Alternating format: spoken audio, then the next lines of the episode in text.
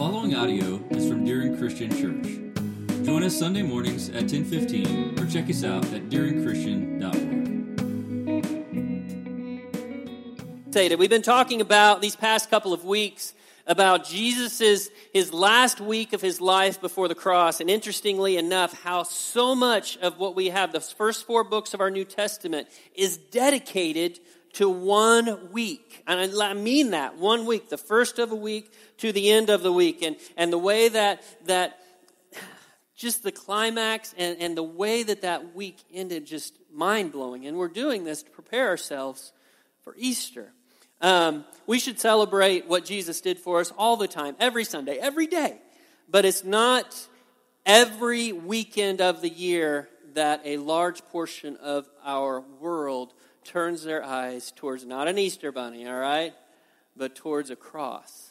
Okay? And that's something that we need to, to be aware of and allow it to change our focus as well because Jesus was so focused, so fixated on that cross that week. Um, Tim, why don't you throw those, those letters up there? And uh, I'm going to try to explain this a little bit. That is not Mr. Mm, all right? That represents something. And I have a feeling when I tell you what that represents, that when I say it represents me many times, I think I will be on common ground with a few people in this room. Maybe all of us. All right. That is not Mr. Um. What that stands for is this most recent major misspoke moment. You got that? Most recent major misspoke moment. Okay? I'm going to tell you about. Now, okay. Sometimes what comes out of my mouth is not what I intend to come out of my mouth. I know I'm probably all alone here in that. Whereas what's going on up here and what comes out this thing right here don't really match up. And a misspoke moment can be a, a, a, a it can happen in two ways. One is there's like no filter like there should be a filter between what's going on up here and coming out here many times. And sometimes we um, like remove that thing okay? And that can result in a misspoke moment. But the other one that it can result in misspoke moment is this. When what comes out here doesn't sound anything like what's going on up here. And let me tell you about my most my most recent major misspoke moment. All right. I'm married into a family that's quite large and what that means is there are a lot of birthday parties. Okay? It's like, I mean, you throw my side of the family into Donna's side, and there's like birthday parties, birthday parties, birthday parties. There's just lots and lots of birthday parties. And, um, but not all those birthday parties are exactly the same because get this, you only have your first birthday one time. All right? So I was going to my niece's first birthday party. It happened a couple weeks ago. So my, my family was there. All right. And not only was this a niece who was celebrating her first birthday party, which she will remember none of it. Okay? It was her parents' first child. So we've got the first birthday party of a first child going on here, all right? And I get invited. I don't know how this works out. Every time we have a family birthday party, my wife is working. Like every single time. So guess who's representing our home? Right here. Okay, so I am the representation, and I'm thinking, all right, that's a little bit of weight to carry, you know, first birthday party. So I got it planned out, folks. I mean, I'm a preacher. You got to plan things out. So I'm taking a pocket knife with me. You know why? I'm taking this pocket knife because you go to these parties and you know what happens. It's usually a grandma or an aunt that uses five rolls of scotch tape and throw a little duct tape on there. And this one year old's supposed to get this thing apart. And you, you, you, you sit there forever as they're trying to get this thing apart. So i'm going to bring a knife to help in this situation. And guys i got it all planned out. I should have taken i should have had note cards should have had note cards because this is what I, I had my whole conversation with my brother-in-law planned out. All right, that's that's.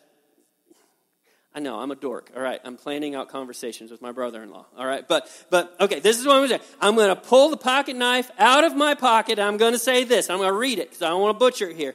How many times have we been one of these birthday parties and no one has a dumb knife? Perfect. Nice conversation, you know. Might even get a pat on the back. Good for you, bringing the knife. Uh, what can go wrong with this, right? Well, I pull out the pocket knife, and this was what comes out of my mouth. How many of these dumb birthday parties have we been to and no one has a knife?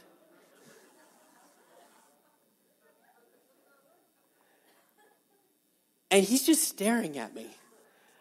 What do you say to that? I mean, there's no taking that back. I mean, I'm, i think I'm going to send the podcast to him this week because I, I couldn't. I was like, I didn't mean. I meant to. I meant to say dumb knife, not dumb. I mean, I, you just, you just. It's like one of those bad drop the mic moments and just back away. Okay. Major, most recent major misspoke moment. That is mine. And I got a question for you though. In my defense, parties. You go to parties, there's lots and lots of parties. Sometimes you can make it, sometimes you cannot make it to the party. Is it really that big of a deal? Does anybody have a problem with that? And I will tell you, it depends entirely on whose party we're talking about. As we said, we are in Jesus' final week before the cross. Okay? And and he came into Jerusalem. There was this huge celebration taking place. The day before, we're talking about Tuesday of that week now. Tuesday, all right? And and the day before, man, Jesus did spring cleaning at the temple. I mean, it was a crazy scene, and, and the people, because of this and because he's obviously healing people and stuff, Jesus' popularity polls are like up here. I mean, he everybody's loving this guy except for many of the religious leaders, and they're getting desperate. I mean, there are words that we looked at a couple weeks ago is this the whole world's going after him. What are we going to do? And I'm going to tell you, the combination of those things turns this day into a very long day. This Tuesday of that week we get more information about Jesus than every other day of his life. Even his crucifixion, even his resurrection, we get so much of this day. Okay? The religious leaders, they are desperate and they decide that they're going to go on the offensive here.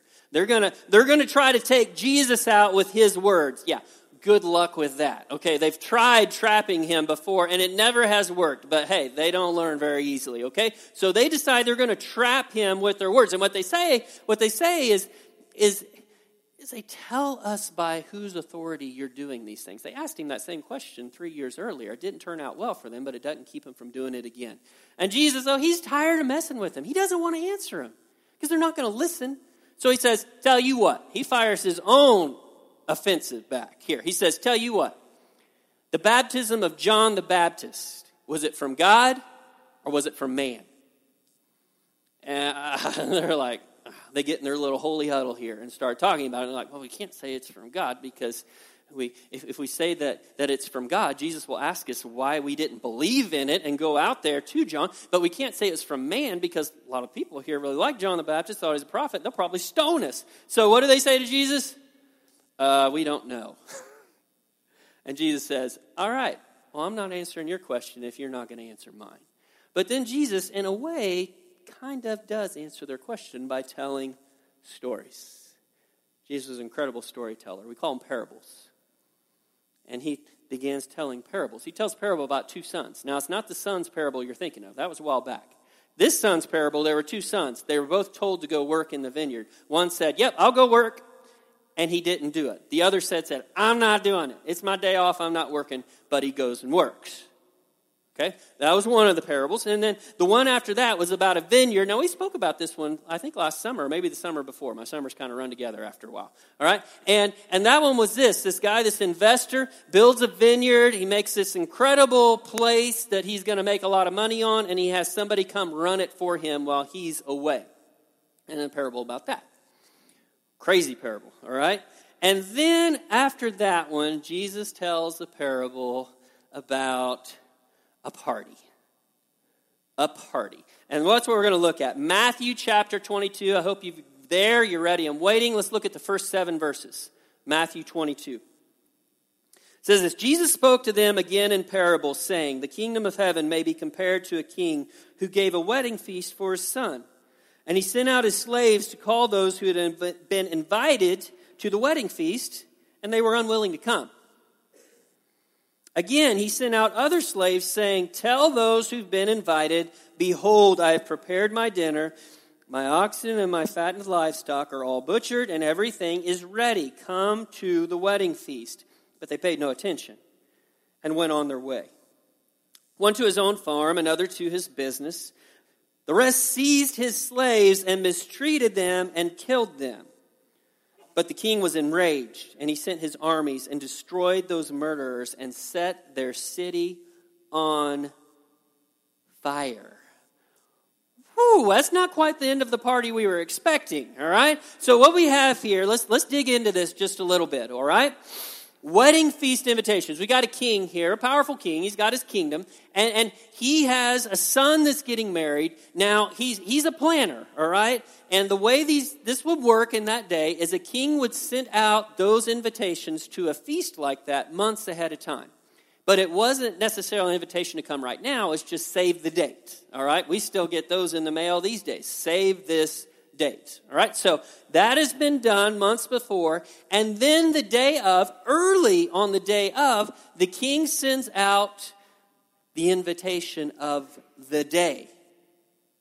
And his servants go out. They've, they've, they're going not empty handed. They got these packages. More about those later. All right? And they're going to the people who've been invited saying, It's the day. Come celebrate with us. As a matter of fact, there in the passage it says, I've prepared my dinner and stuff. Our translation kind of messed that up a little bit. Actually, in the Greek, it is, it is the morning meal.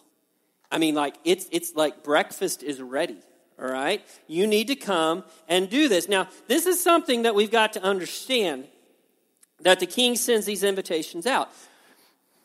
Their wedding feasts were nothing like what we in our culture think of of a wedding celebration, reception, those sorts of things. I mean, if we go to a wedding, you know, kind of what I've come to expect is punch, maybe cake. I mean, if, if it's like like big time, you know, there might be a meal there, small meal, something along those lines, you know, and then you're done in a few hours, you go home.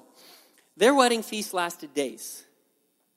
Okay? Not hours, days. So understand that there was a level of commitment here to go to one of these things.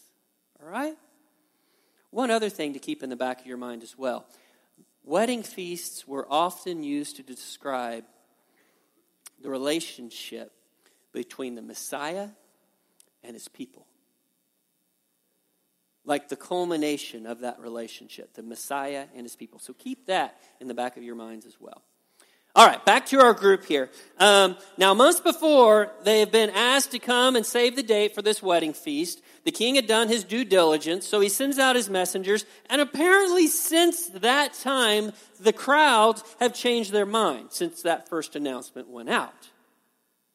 They refused to come. Matter of fact, in the New American Standard, it says they were unwilling to come. And in the Greek, what that means is they were persistently unwilling to come. It's like, no, we're not coming. No, we're not. We're, we're not coming. Okay? They were adamant about this. And all I can think is, wow. I mean, this is the king we're talking about here. He's kind of in charge, you know. All he wants to do is have a party, and you're going to tell him no? So the messengers come back, the servants, the slaves, they come back, they tell the king, hey, they're not coming, king. And the, the king, he's a patient man. He gives them another opportunity, sends out other slaves. These slaves go, and it says, I believe in verse 5, it says that the crowd paid no attention to them. They didn't care. They went about their daily business. One guy, I mean, that farm, he said, I got a, I got a farm I got to go to. That farm literally is a field. He had to go work in the dirt. I got to go work some dirt here. I got to work some ground. Right? And then another guy, he's like, he's like, hey, I got a meeting with the boss, and you know what happens if you don't show up for the boss? Kind of rough, you know, so I can't come either. I've got stuff going on. Boss gets a little grumpy. And then it gets a little weird. Says these slaves are like, they're not coming. They go to others, and the others mistreat the slaves, kill the slaves. And that would be utterly ridiculous if it wasn't so true. You look throughout the Old Testament and see what happens to God's messenger sent to stubborn people. Many times it does not end well for those messengers. The response of the king in our story here is predictable. He wipes out those who had first been invited. They are done. He wipes them out. And the language used there, verse 7, the king was enraged. He sent his armies and destroyed those murderers and set their city on fire. That is a picture of Old Testament judgment, folks. I mean, you can read about those things happen. I come to mind as Assyria and Babylon and, and the history of God's people in the Old Testament. The king is mad and he executes judgment. Let's look and read about that, beginning with verse 8 in Matthew 22. Then the king said to his slaves, The wedding is ready, but those who were invited were not worthy. Go therefore to the main highways, find as many as you can find there, and invite them to the wedding feast. Those slaves went. They went out into the streets and gathered together all they found, both evil and good, and the wedding hall was filled with dinner guests. See, our, our king has executed judgment, but the problem is his son's getting married and the wedding hall is still empty.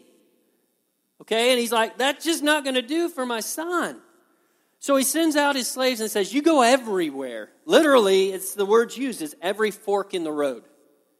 You go everywhere and you gather the people up.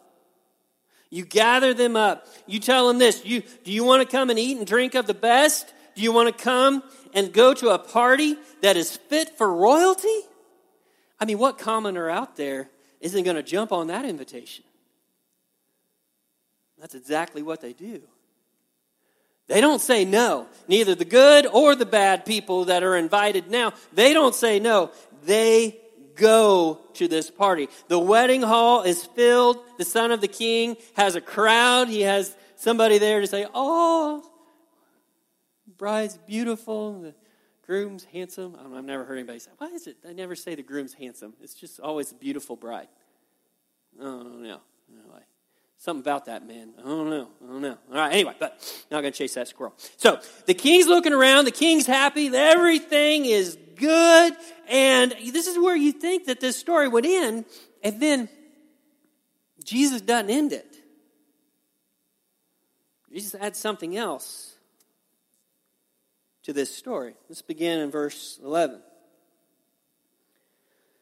But when the king came in to look over the dinner guest, he saw a man there who was not dressed in wedding clothes. He said to him, Friend, how'd you come in here without wedding clothes? And the man was speechless. The king said to the servants, Bind him hand and foot and throw him into the outer darkness. In that place there will be weeping and gnashing of teeth. So here we got the king. I mean, he's in the typical proud dad pose, you know, got the arms crossed, kind of rocking back on his heels just a little bit, you know. It's like, oh, it's a good party. It's a good party. Mama's going to be happy. All right. Son, it's all good. King's just, it's good. It's good. And he's looking around and he's, sees something. Sees something that catches his attention. And he goes and finds this guy and says, uh, What's with your clothes? I know what you might be thinking. It's like, okay, is the king really upset with this guy because he didn't have an Armani? I mean, is, is that what's going on here? I mean, these are the commoners, okay? This guy came from a fork in a road, all right? This guy might be a beggar. I mean, there's no telling what he's got on, you know? And, and, and, and the man's looking at his clothes and somewhere in his brain, he's thinking that those clothes are all right. Like, well, maybe he didn't have the money to go buy the clothes. How can the king be upset? Okay, let's back the wagon up just for a second. You remember when I told you a little bit ago that those servants were going out to the people who had been invited months before to tell them today's the day that they took packages with them? You see, in, in these ancient times, especially powerful and kings, they would, they would not only prepare the wedding feast for their guests, they would provide wedding clothes for the guests. So this man, along with everyone else, had received a change of clothes to wear to the wedding feast. And for some reason, this guy alone looked at what he had on and thought, eh, he's good enough. You know, I got a few stains here. You know, got a couple tears right there. It's not bad. I mean, it's just the king. It's just a wedding for his son. I mean, they'll probably look at that and say, that guy had a hard time getting here. All right? We appreciate him being here. Somewhere in his brain, he's thinking that that outfit was all right. And when the king comes to him and says, friend, which, by the way, is not a delicate way of addressing someone. The same way in which Jesus will address Judas when he comes to kiss him on the cheek. It was a rebuke. He said, Friend, wear your wedding clothes. What was the guy's response? It wasn't, oh, I thought these would be okay. It was, he was speechless. There was nothing he could say because he, being invited to this incredible feast, this gala, this amazing party, and he did not even have the respect to put on the clothes provided for him. Everything was provided. And, folks, the guest paid mightily for his error.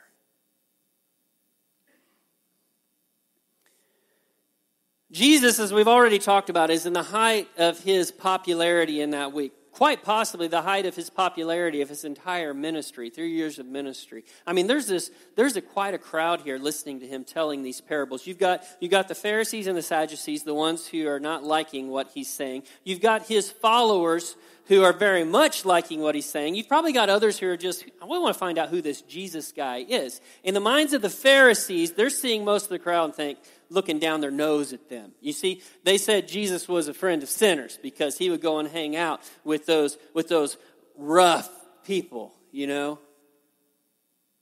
And you got all of these people there listening to this story. And it's interesting, with all of those ears listening, Jesus throws something on the end of this story. He could have stopped right there, but he doesn't.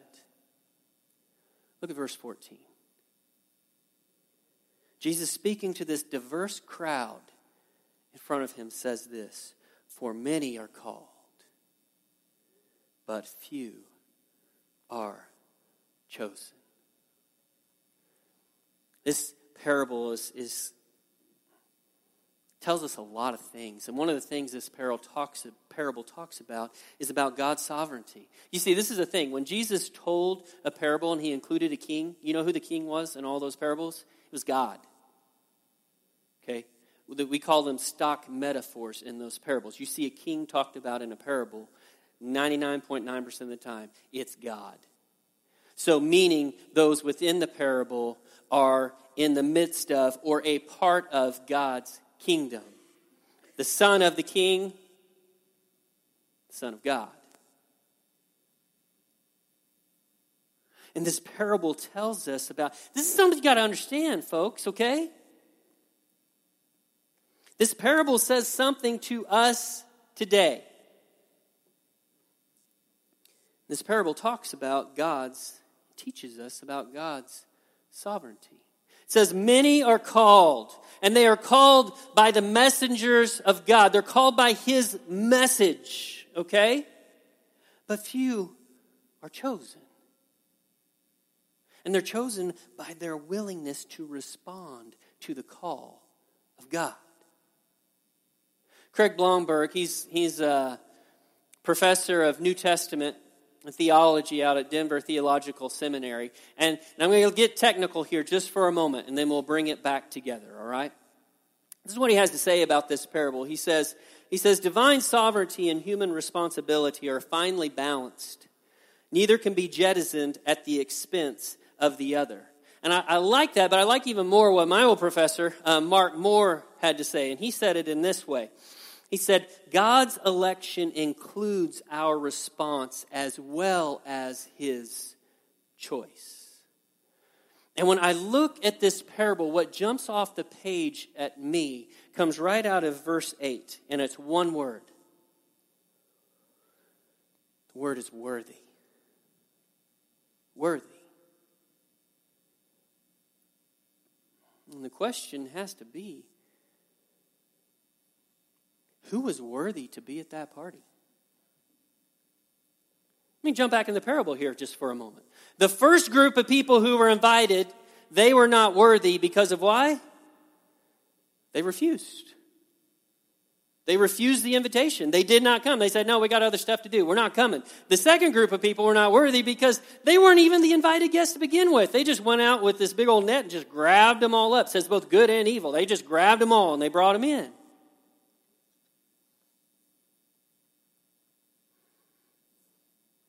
An entire large group of people who were not worthy to be there.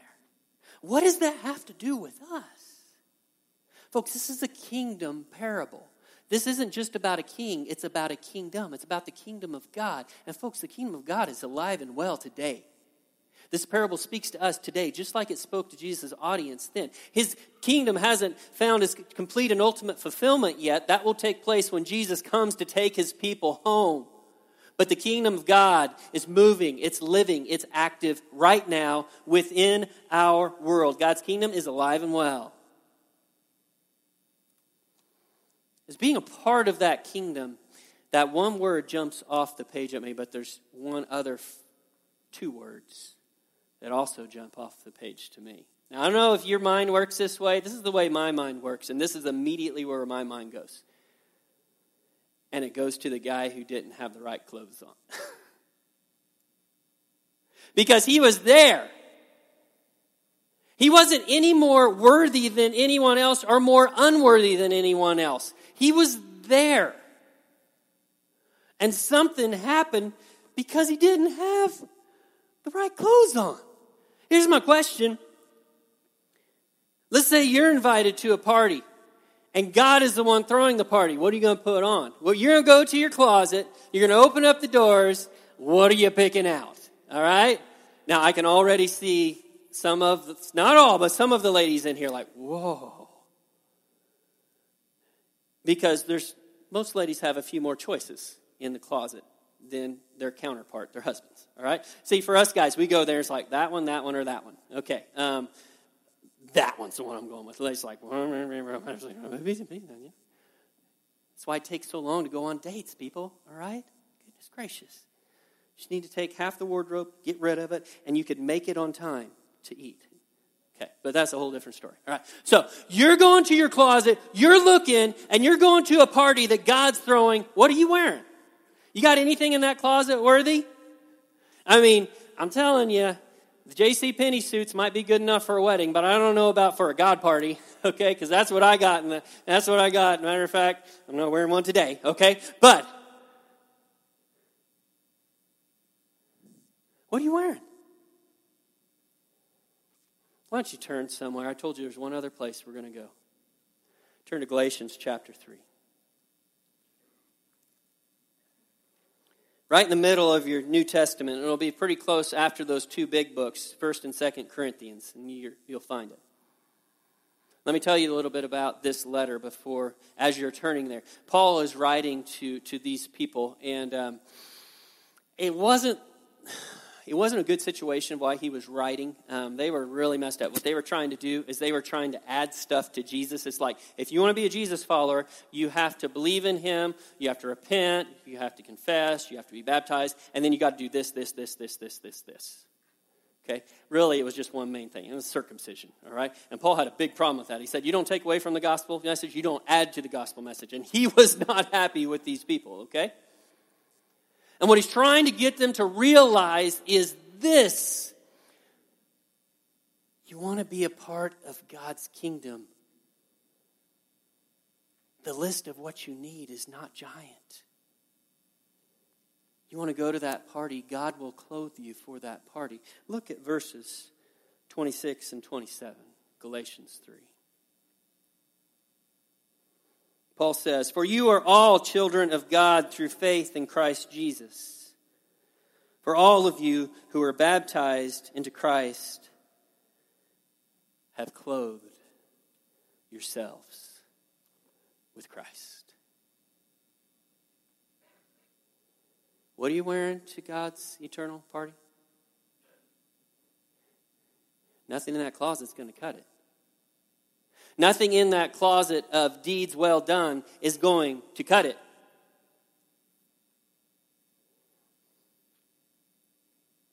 Folks, Jesus is the only apparel that makes us worthy of the party that lasts forever. Jesus. And people, that's why he was so focused and fixated on that cross that week because he knew there was no other way.